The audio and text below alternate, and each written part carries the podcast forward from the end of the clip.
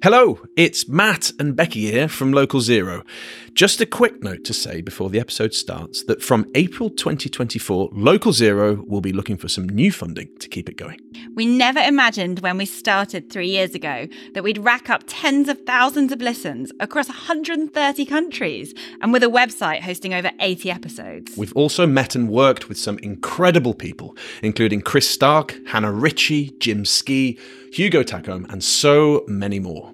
And we've been able to showcase so many amazing local climate initiatives from all over the UK and far beyond. But sadly, keeping the pod going costs money. If you or your organisation would like to partner up with the pod as we move into an exciting new chapter, then do reach out to us. You can contact us via our email, localzeropod at gmail.com. That's localzeropod at gmail.com. Alternatively, you can contact us on X, formerly Twitter, at localzeropod, or on LinkedIn, direct to Matt Hannon or Rebecca Ford. Finally, to help us in our quest to secure funding, we want to hear positive stories from listeners about how the pod has influenced your life and your work. And we hope to do a very special episode on this too. So please help us continue the fight against climate change and bring local climate action to doorsteps across the world. Thanks for listening. Now back to the pod. Hello, and welcome to Local Zero with Fraser and Becky. Matt is on an important mission elsewhere for this episode, but we're delighted that Emma Fletcher, Director of Low Carbon Homes for Octopus, is joining us today to discuss her work and other work she's done in more detail. Yes, in 2022, Swaffham Prior became the first village to develop a rural heat network. And Emma's work in this project helped prove that things like this really can be done. Today, we explore some of the challenges and opportunities of implementing schemes like this across the UK. And we'll talk about the role of communities, local government, the private sector, and companies like Octopus. But before we start today's episode, as always, a reminder to make sure that you've subscribed to Local Zero wherever you get your podcasts. Check out our website, localzeropod.com, and follow us on X brackets Twitter at Local Zero Pod. Now, I don't know about you down in Cornwall, Becky, but certainly up in Scotland, temperatures have absolutely plummeted this week. How's it how's it been feeling for yourself? It got cold. I had to put trousers on for the first time in ages. Not in my flip flops anymore. You do wear alternatives. yeah. You wear something. Yes. I wear shorts, Fraser. I've been in my denim shorts almost all the summer and my flip flops. And now I'm in my trousers and my hiking boots, and it's an unhappy state of affairs. Oh wow, yeah, you can tell you live a lot further south than I do. I've, I've just moved from regular trousers to you know highly insulated with long johns. I've, fabric first. That's the approach. Very true, but yes, it's uh, it's definitely got me thinking about all things heating because we got our heat pump back in April, March, April earlier this year. And uh, I've not really had to test it yet, so we're getting a little bit nervous as it's starting to cool down. So yeah, very, very much like heating is front of mind at the moment. Yeah, that that's an exciting time. I think we've we've been heating on for about a month or so now. Which, to be fair, we did just bring a new baby home. We have to keep things things cozy in the house.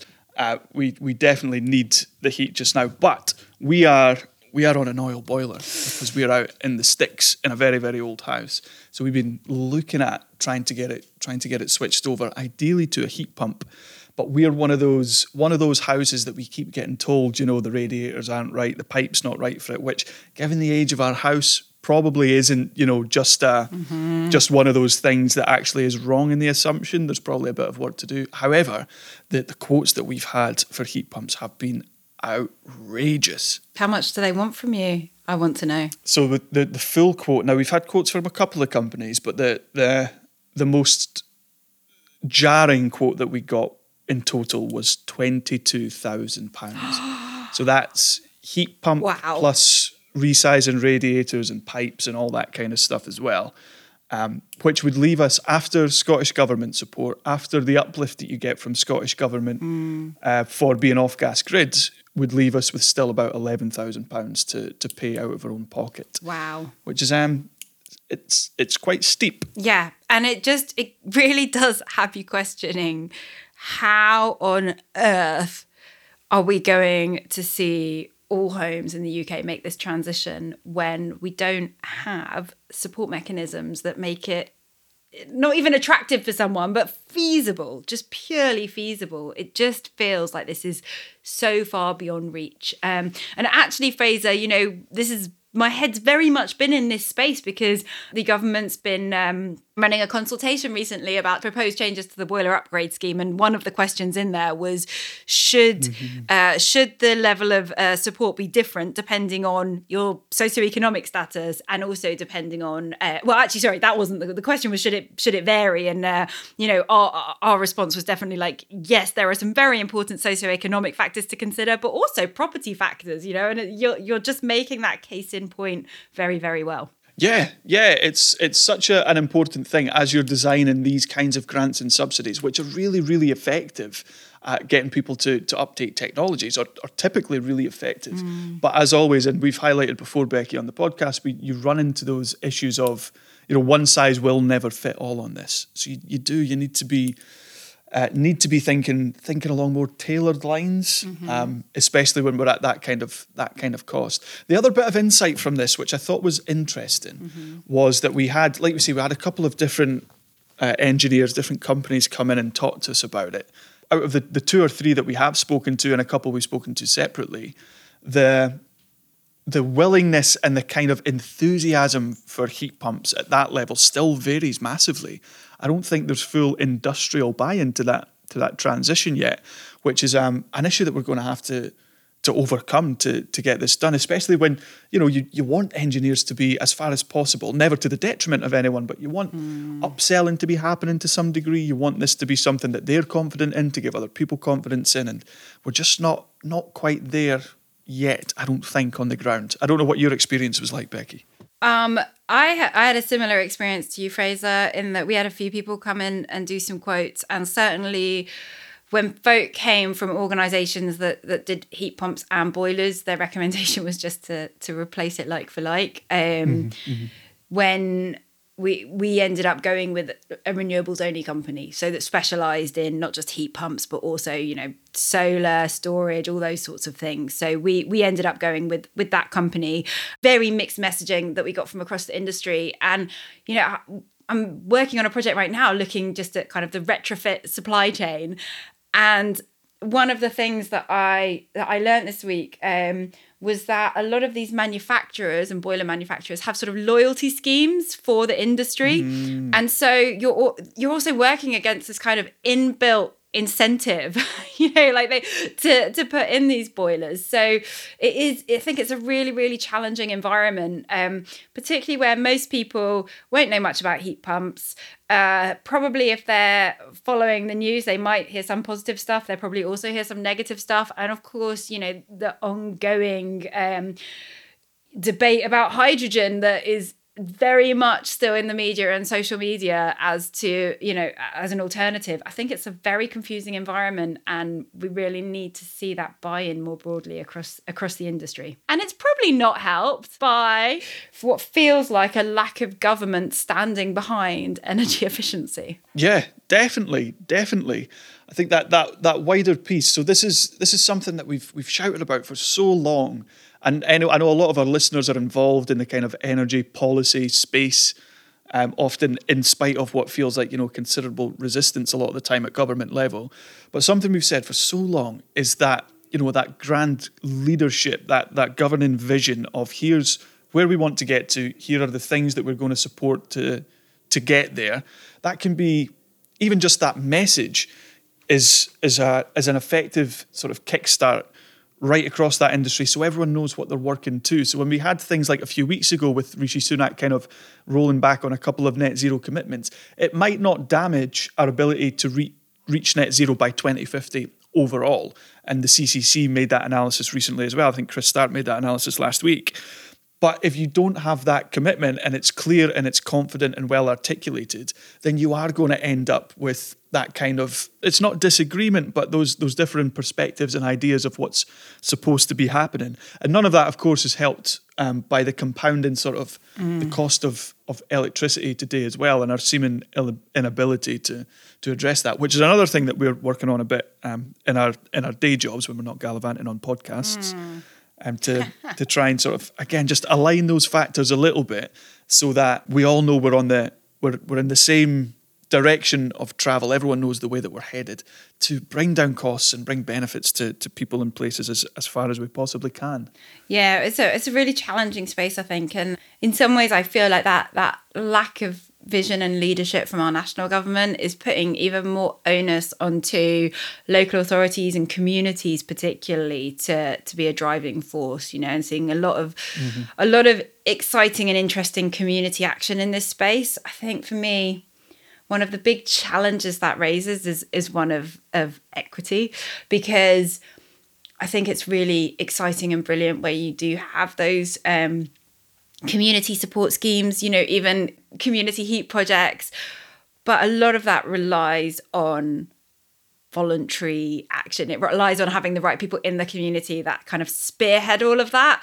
And I think that's really really cool but we've got to make sure that that doesn't just stay in its little niche and that we end up then with potentially people that live in in communities that don't have that resourcing or capacity getting left behind and you know potentially paying for things that they just really really can't afford. Yeah and we're, we're seeing that more and more right in the in in separate working and, and people we've had on this podcast such as the guest that we have in today who we'll, we'll bring in shortly is examples of those types of projects of, of where communities, again, often in spite of quite challenging sort of policy and, and regulatory circumstances, um, are making these kinds of things happen with, with, a, with a bit more support and appreciation of uh, the role that that communities and, and local places have to play, and they absolutely have to play mm. a role in this this mm. transition.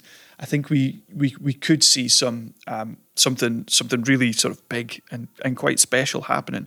But I think on that note, Becky, that might be the the perfect segue to to bring in our guest. Absolutely, let's bring her on. Hello, my name is Emma Fletcher, and I am the Low Carbon Homes Director at Octopus Energy. Welcome to the show, Emma, and what a brilliant job title that is. I know that you come into into your current role with, you know, over a decade of experience of working in the space, not least with the stuff that you've done in Swaffham Prior.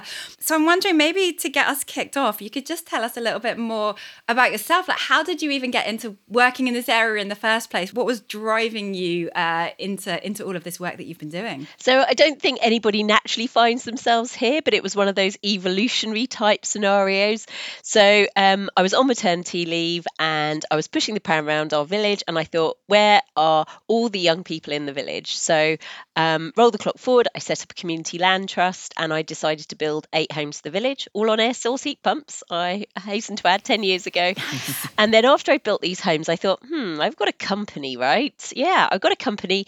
What else can I do with a community company that could work for the for, for the village and I just hated oil. I really hated oil. I hated oil deliveries.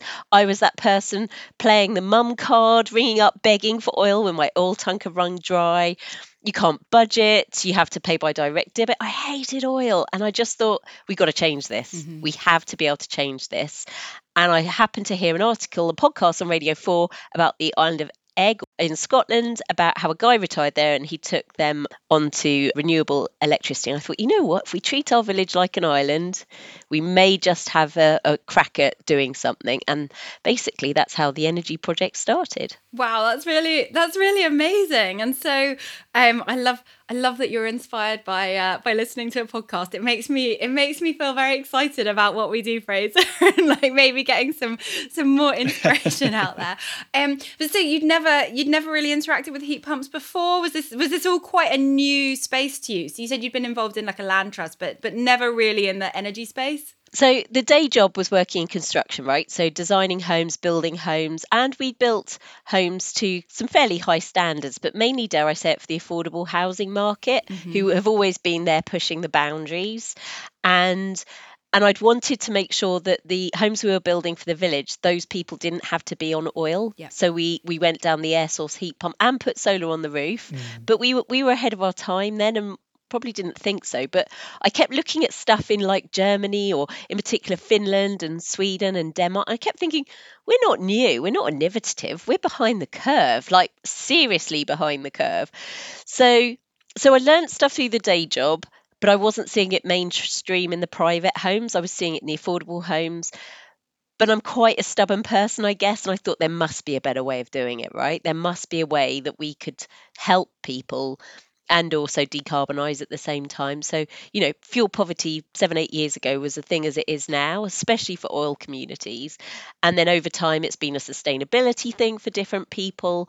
And actually, once you get into this space, you do become a bit of a geek. You have to hold yourself back a little bit because, you know, you can get into it, you can go down rabbit holes a bit, but but then you sort of find other people and and you know, they give you inspiration and you push yourself on and and and you can always be doing more, right? So you can always be doing more and there's always a better idea out there. And so, you know, unashamedly we have taken ideas from other places mashed them together and, and created something for our village.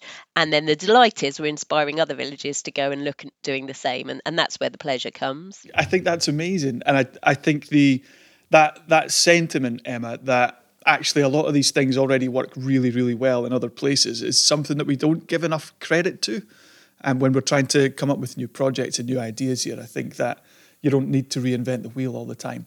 But in saying that, on the on that project, something our listeners are um, intensely obsessed with are the practicalities of it. So I was wondering if you could talk us through a little bit about what's the actual process in terms of you know you've you've set up the company, you're working with people locally. What does the process look like of getting a project like this off the ground? So for somebody like me that likes to go to A to G as quickly as possible, irritating baby steps is the honest answer. so um, I just happened to be talking to a guy who said, I worked for a Danish company 10 years ago trying to bring this to the UK. So it's not like people hadn't tried before, right? Danes have been coming over here, not quite the invasion of the Vikings, but they have been trying to bring their, their technology over to help us, right? And so, um, and we just got chatting and so we went and got our first grant and that's amazing opportunity because the first grant that we got th- these funds are still available and the government have just opened that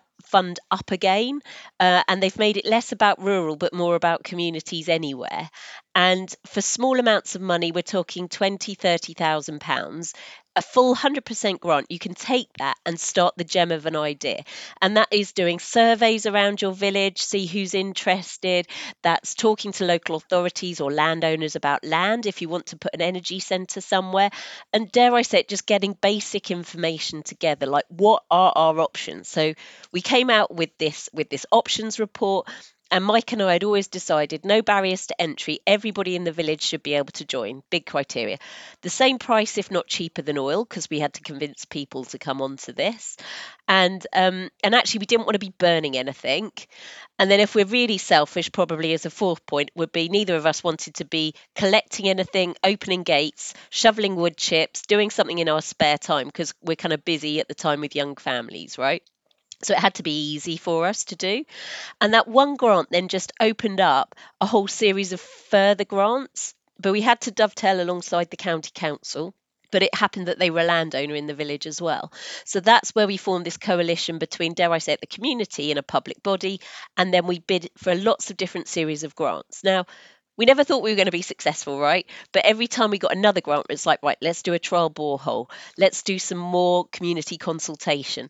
Let's do another event. And that has just been the way we've gone forward all the way along. Secure the money, the grant funding, and then actually move it to the next stage. Um, and weirdly, COVID was our friend because at a time when we needed to work out like things, basic things like what boiler have you got in your house? How much oil do you use? How much heat do we need to produce your home? When everybody was at home, wow, people were so excited about doing a Zoom call and showing us their boiler. So, so take advantage of the situation you've got and max it really. I love the story. Like it started as an idea. I love that it's developed into this partnership and, and working with the council. And I, certainly some of the stuff we've talked about on prior local zero pods has been the importance of, of the local authority and a lot of the work that is going on in this space. Um, as you know, alongside those community organisations.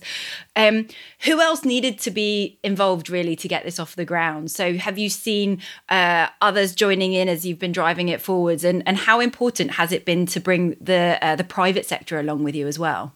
So, without a shadow of doubt, this project is not just about one person or even a small group of people. This is a project that has taken hundreds of different people at different stages to get to where we are now.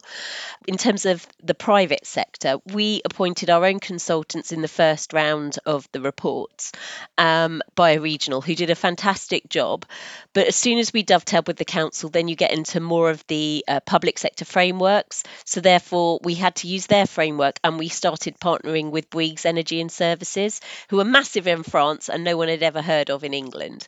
In fact, they're international. And they came along and they have effectively worked alongside us to design, build, and will now ongoingly run the energy centre and that's been really important because you know when you're on the hook to actually run it you're going to design it well and so all the way along it's been an iterative process and, and, we've been quite cheeky as a community as well, right? We started off as being a low carbon system, and then when we thought, oh, we're getting somewhere, we turned, we tried to get it to net zero carbon system, or at least completely off fossil fuels, and and that has pushed the engineers out of their comfort zone.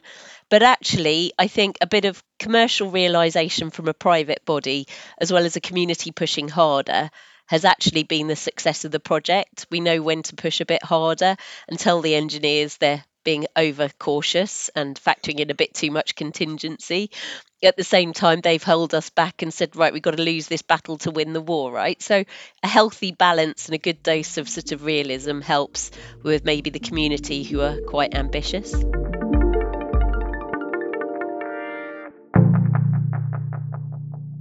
I'd love to understand you know, reflecting back on what Fraser was uh, was asking about before about some of those practicalities along the along the journey that you've been on over the past was it eight years now? It probably is eight years yeah. Yeah. Have you experienced um, any kind of major major challenges uh, in doing this? Like what have been what have been some of those kind of hiccups that you've encountered and, and how did you deal with them? So, change is a really scary thing, right? And so, being labeled as a first of its kind kind of project is sometimes helpful, but sometimes can be unhelpful. And uh, I spend a lot of time thinking about how do we roll out change, societal change on a scale. And probably the biggest change looking backwards was the rollout of gas. But actually people were living in homes without central heating so of course they were very welcoming of having gas into their homes and similarly in our village oil into their homes because it made their lives better right? So trying to tell them to change when they've already got it good is actually quite hard. So trying to convince people to do something that in their mind is the guinea pig project or doing something new is quite challenging. And no joke, we have had to win people over on almost a woman by woman, man by man type of basis going forwards. We've wheeled this heat interface unit that goes on the wall of the house literally round in a festival trolley to show people look, you get rid of your oil tank, you get rid of your oil boiler, and this tiny box basically sits in your house instead. You know, isn't this amazing? We've spoken to people about the energy bills we found it really hard to get in front of the housing associations to start off with um, and you know they should be the ones that were desperate. But but the way they're structured their sustainability lead is in a head office elsewhere. And then it comes down to a local person on the ground who is overstretched overworked and they've got to communicate yet another thing to their tenants about what they would like to do. It's hard right? Time is hard to find for people's time. How you communicate with people in a village. Yes, there's some people on the Facebook page, other people read the village magazine, some people don't read any of it. So communication really suddenly stood out. And, and weirdly, Mike and I, as a community group, and the rest of the community land trust really realized quite early on we needed even the basic thing like a logo and a website. Because you might be mike and emma that go down to the pub or whatever but people think well what the hell do they know about all this right? So weirdly a logo and a website made us look professional and actually legit. So that's one of the first things I always say to people: look professional, get your comms sorted, get your communication strategy right. Which, which you guys as podcasters, right? You know, this is right up your street. That's exactly what you do. But, but dare I say it to us normal folk who, who don't always think about these things every day, that became really important.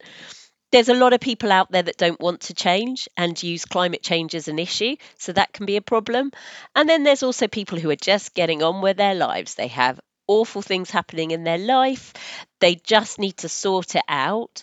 They're too old. They think they're going to die before they need to change possibly not that statistically people live quite a long time in our village but you know or they're thinking of moving house dare I say it, there's nearly always a reason why not to do something. It's much easier to justify why not rather than to just do.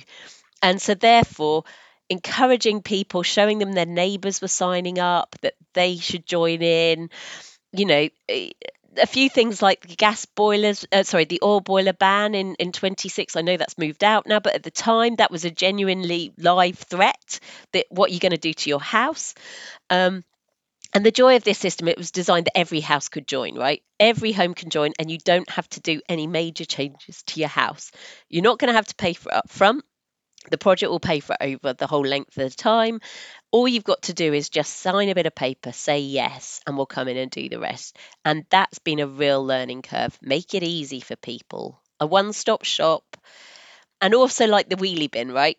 in our village, um, if you put your wheelie bin out before six o'clock in the evening before the bin day, blimey, you get some stiff stares in the village, right? You know, it, and then if you've kept it out there after midday, whew, those dog walkers, they they can be harsh and they stare and glare at you, right? So there's no rule, but actually you kind of do it, and that's the sort of neighbourhood criteria on this. That oh, my neighbours joined, oh, I probably should do it. You know, it, it's that societal sort of oh, gotta gotta change, and and that's been really important, but you're never going to win everybody over. And what I've learned is if at least 50% of the people back you, you know what, you're pretty much onto the same thing. And the crazier the crazies get, actually, you're pretty much onto the right thing as well, because the more extreme their reasons for why you shouldn't be doing it, you know you're getting under their skin and, and that kind of drives you forward. I really like that framing of it. We on the on the podcast we you talk a lot about positively about community action, and it can often sound very romantic and rose tinted, but the grind of it is is very very real, and the the the issues are very very real as well. It's not always this shiny inspirational thing. Um, but I, I, guess on that, one of the one of the principles you mentioned, Emma, was that anyone can get involved, and also the the fact that a lot of people are kind of just trying to get by, and that's fine. Against the the backdrop of the last couple of years with rising energy prices, how how effective has the project been in protecting people from that, or otherwise, have there been advantages to being a part of the project through that through that crisis? Uh, without a shadow of a doubt, we were challenged with fuel poverty before any of these crises hit, right? We were totally challenged. So when you bring in energy prices, electricity prices as well for all communities, they're double hit. So every reason why, I mean, goodness, uh, the oil price went like literally crazy. It went like up to one pound thirty a litre at one point. You know, when I first moved into the village, I think I was paying nineteen pence a litre. Average has been about seventy pence a litre. You know, at one pound thirty, one pound forty, that is crippling for people that have to go and fill a whole tank up with oil. So I think you know these pressures on people have seen more people come to the project. So we have more people sign up all of a sudden. And then also, what's been really interesting is that, especially now we've got people on and it's been proven. And even now we're charging a thousand pounds to join late, we have had so many people now join up. And so, what it's taught me is if you've got a good idea, you believe in it, you've got some early adopters which back you up that you're not totally on your own and and and meant, you know really crazy um, actually the people will come. It's just some people take a lot longer to come. They need to know it works. They need to be happy it's working. That somebody that they trust in our setting has got it and it works. Um, and really boringly, you just turn on the tap and guess what? Hot water comes out, you know? Um, and it's not the most exciting moment when you turn on, and that's the success is hot water. But to be honest, if they turn on the tap and cold water came out, we would know about it, right? So let's take the wins. The hot water's working, the central heating's working. And now we are seeing so many people come forward to a point we've put a halt on the project installing now. We've got a big event this week to bring more people on board so we can actually then regroup and and and put people into relevant clusters to come back round and do the installs um, beginning early next year. So I won't want to say it's been a good thing that there's been an energy crisis for the project because that isn't the case. It's a terribly sad thing. But actually, in a point of crisis, we've given people options to do something right, to lower their bills, and actually protect the village in the long term in terms of our wider community aspects. You know, we've got to make sure young people want to keep living in our village. We've got to make sure our vulnerable are warm. And we've got to make sure that the older people in our village also realise that they have to invest in their housing stock too. So, on every level, the project's achieved a lot more than we ever anticipated just to shift the conversation a little bit so you've taken up this um, role of low carbon homes director at octopus do you feel like you've been able to bring some of these learnings from Swaffham Prior into your new role? I mean, maybe you could just tell us a little bit more about about what you're trying to to do now, and and do you have sort of similar ambitions? What it does combine is like 25 years of construction and development knowledge from the day job. It combines what I've learned from not the day job in the village, and it's brought into focus something that I love doing, which is helping people change and also maybe answering questions or achieving things that haven't been done before. So having personal ambition to want to change things quicker, faster, as I said, going from like A to G, Octopus has given me that ability to take everything fantastic that they were already doing and actually um, roll it out for people that I know in the industry who want to do something but didn't know how to, and actually talk to communities who have been struggling to maybe get some influence or get some sort of some traction going forward on their projects. But also just influencing the wider professional bodies as well your architects your lawyers all those other people that are out there in the ecosystem. So they could be advising their clients because we are agnostic at the end of the day. You know, the, we're a, we're a data company. We have amazing tariffs. We can also come out and install your equipment like solar and air source and and heat pumps. We can come and do that, but we're never going to do every install in the country, right? So we just need to be encouraging people to be doing more. And what I've loved at Octopus is just the amount of people that just want to do things, get on and do it, and do the best for the customers. And that is totally where the Village project came from, and literally totally where I want to be and we're having amazing conversations. We have got life changing technologies in our zero bills proposition, where, especially for those in affordable homes, to be able to move into a home, not have to pay an electricity bill for five years, and you can keep the heat on over winter, you can cook for your kids, you can run the washing machine to clean the kids' clothes so they uniforms, they can go to school, your uniform for work. Just live in the house like you should do is is is phenomenal and an amazing achievement by some really clever people who just through flexing when uh, you export or, or generate power that you can create this environment to remove bills and and so on. The new bills we've we've we've got that but the real nut to crack is now in retrofit and actually encourage those people that have already got homes that they need to change and they can see benefits from it as well and that's what i love taking everything that we're doing rolling it all up and like utilizing different parts of the Octoverse at different things for different positive outcomes.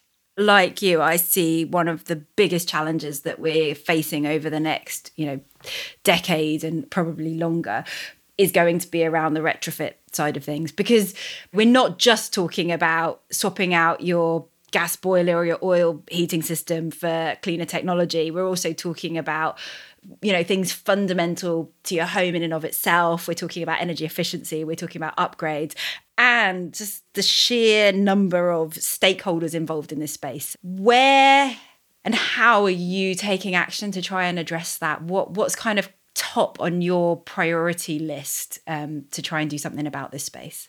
It's not as easy as just swapping out a gas boiler right weirdly, that's exactly where we're trying to get to, exactly where we're getting to with our air source heat pump.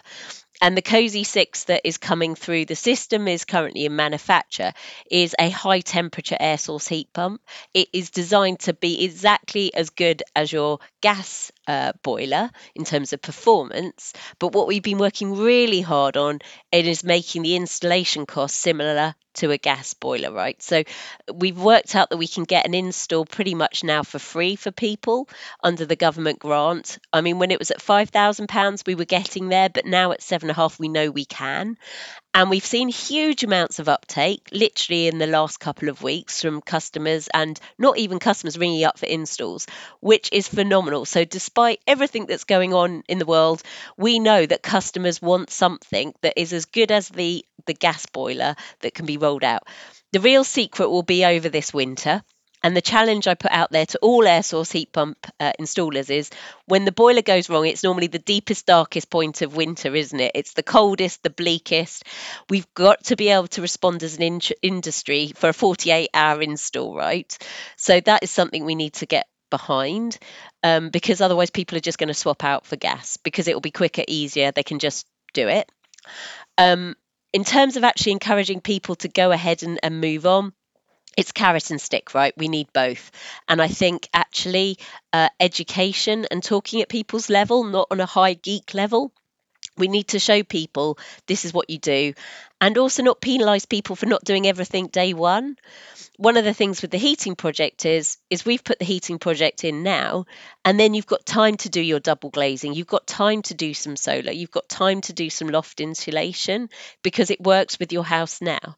So if we can swap in a high temperature heat pump that's like your gas boiler now and as and when you've got some more money, or you've saved up something, or a new government grant or a new program comes in, then you can look at all the other bits to your property. But for most people, as you quite rightly say, ripping everything off the wall, installing internal wall insulation, rehanging radiators, redecorating a house, it might involve rewiring. That's a big proposition for so many homes to do. I, I, it's totally unrealistic. Um, for those in the social housing sector, they are trying really hard. They are doing as much as they can as possible. But for those in the private market, I think for the majority of problems with all the cost of living crisis, you've just got to do the best you can do as, as quickly as you can. But we're there to help. We're there to help with tariffs as well, to help bring the cost of some of this new technology down with specific tariffs for air source or, or solar or electric car but we just need to make it easy for people. Easy to understand easy to know what's right for your home and also take people on a bit of a journey. This is a this is a big question that we ask a lot and we've asked it a few times on this podcast about that kind of the the, the private sector particularly people on on lower incomes if they're living in rented accommodation or whatever it might be how you how you support those people to transition.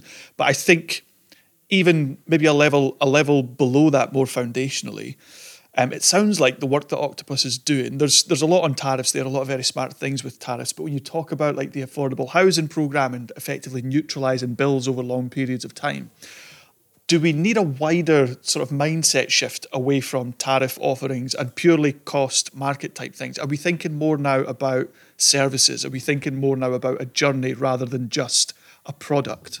Yeah, I think that's the right way to look at it. That you know so there's always going to be political cycles, right? There's going to be different needs, but the one thing that everybody's agreed on is 2050.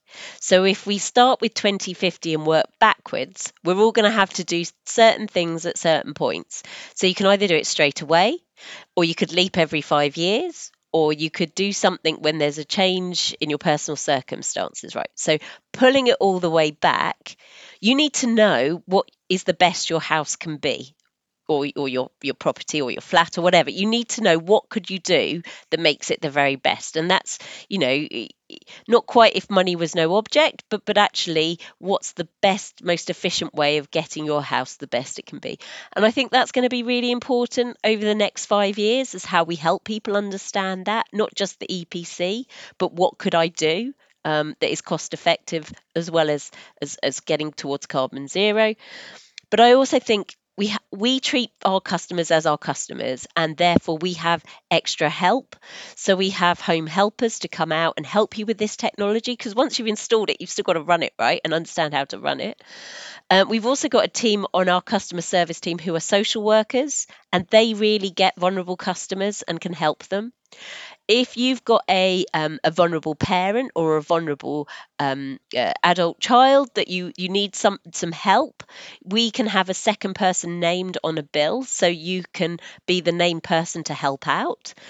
And also, once we've got a smart meter and you've got this this you know uh, smart technology installed we can actually take control of the systems as well so you can just live your life and if it's not playing ball we will know we will know through our data that that something's not right, be it the air source heat pump's not running correctly or there's some problem with the solar. So weirdly, you know, being a data company, once we have that data, we can actually assist in how we manage these things going forward. And again, it's about making it easy, understanding your customer and talking in a language that people understand. But but that needs to come from everywhere, right? You know, there's still reports coming out of government that say uh, we're going to reduce things like high carbon home fueling or something along those lines. But you know no one thinks i'm a high I, you don't describe your oil as high carbon fuel or, or, or, your lpg gas bottle so no one thinks oh it doesn't relate to me because it's that's high carbon. Um, of course it is, but we've got to change the language in which we talk. And I think that's going to be really important too. You're right. It can be a very scary proposition and a very confusing proposition, this the switch that folk are embarking on.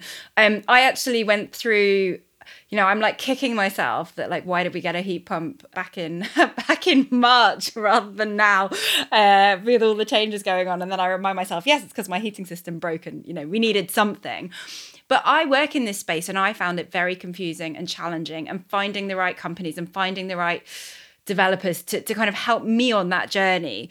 Um, do you see do you see Octopus as being um, you know bridging that gap and joining the dots for a lot of people um, and bringing that kind of supply chain directly to customers are you are you kind of positioning in that in that role where you can help navigate that journey then for a lot of folk so, um, all the way through my career, I've always said there has to be an element of fun. Whatever you're doing, there has to be an element of fun. And I once spoke to a, an architect, and he says I talk about passion, and he did it much better than me, right? But but that's what we bring. We bring passion and understanding of this sector, right? And the octopus is there so people see the brand and they kind of know what they're going to get. And the brand and the octopus stands for customer quality and it stands for us doing the right thing. So I think that is going to be the most important thing for us going forward, and is often something that's as labeled or, or, said to us. Can can you actually keep this up as you're scaling up? And and the honest answer is yes, we can, because the way that we grow, the way that and the passion that we've grown, and the people around us, we are so customer focused in doing the right thing that actually people are always wanting to go that extra mile and help people. All of the people in our call centres are trained so that you're not pushed from pillar to post. They understand the whole system. It's the most amazing um, induction I've ever been on in terms of understanding how a company operates and all the things we offer. So when you ring up, you get a person, or when you email in, you get a person in response. So you actually have somebody to talk to. And so to date, that's been our spidey, our spidey sense. That's been our secret sauce. And I think actually going forward, that is the thing that people are going to need more and more. And and we're here willing to do that. Um, sure, our our our, uh, our, our competitors are going to kind of chase behind us, wanting to do that as well, right? And actually, great because the market needed to get ahead and be following us. And the more people that are doing stuff better, um, the quicker we can go on this transition. The more people who are with other service providers changing mean there's more people in the community that are making a change, which means there's more neighbours taking a look, thinking my neighbour's got solar panels, I need solar panels on my house. Uh, this is not a one stop shop. We cannot be the answer to all the problems as one company but we can inspire a group of people to do things better and we can inspire other companies to chase us and do things better and guess what? That keeps us fresh, right? That keeps us pushing forward, driving forward, wanting to be head of the game, which can only be a good thing. So I guess just wrapping it back round to where we, effectively where we started off on the, the local level, on the on the community level, as someone who has now worked kind of right across from community up to this sort of higher level, innovated, pushing the sort of boundaries of, of what it is that we're doing what what would you have to say to anyone listening to this podcast just now who's thinking I'd love to get out and start something here and change something here? What's your your sort of one big your, your one big plea to anyone who who has that that mindset just now? Yeah, for fear for fear of reprisals, and I'm sure somebody's already done this already. Just do it. Literally, just do it. Get out there and find other people who can support you on your journey, that help you when things get down, that say, no, you're doing the right thing, carry on, and hunt out and always follow things like grants and money and assistance. Uh, one of the great things we have at Octopus is we have a 50 50 joint venture with the co op called Unity that helps out with small grants and loans and with community based projects. So they're there to help. We, as Octopus, the bigger Octopus, are here to help as well. And there's some great, great people out there in uh, the uh, net zero energy hubs that can help direct you towards grants. So don't hesitate. Don't think about it. Just think would it be good for me? Would it be good for my community? And then just focus on the aim goal. Agree lose some battles to win the war but literally target where you want to get to and die trying because actually you know you're doing the right thing for you and others around you would think the same Brilliant. Thank you so much, Emma. This has been a really inspiring conversation and also just fantastic to hear not just what you've done in your own life, but also what you're doing moving forwards now with Octopus. So thank you so much for joining us. Thank you for having me. You've been listening to Local Zero if you've enjoyed this episode, please do suggest this to people you think might like it. Word of mouth is absolutely the number one way to increase our audience. And if you're feeling generous and you listen on Spotify, please take a second to rate our podcast. We would really appreciate a five star review. And if you listen on Apple, please leave us a review. This helps Local Zero climb the charts and reach a bigger audience. And if you haven't already, please take a minute to find and follow us on X, the artist formerly known as Twitter, at Local Zero Pod to get involved with discussions there.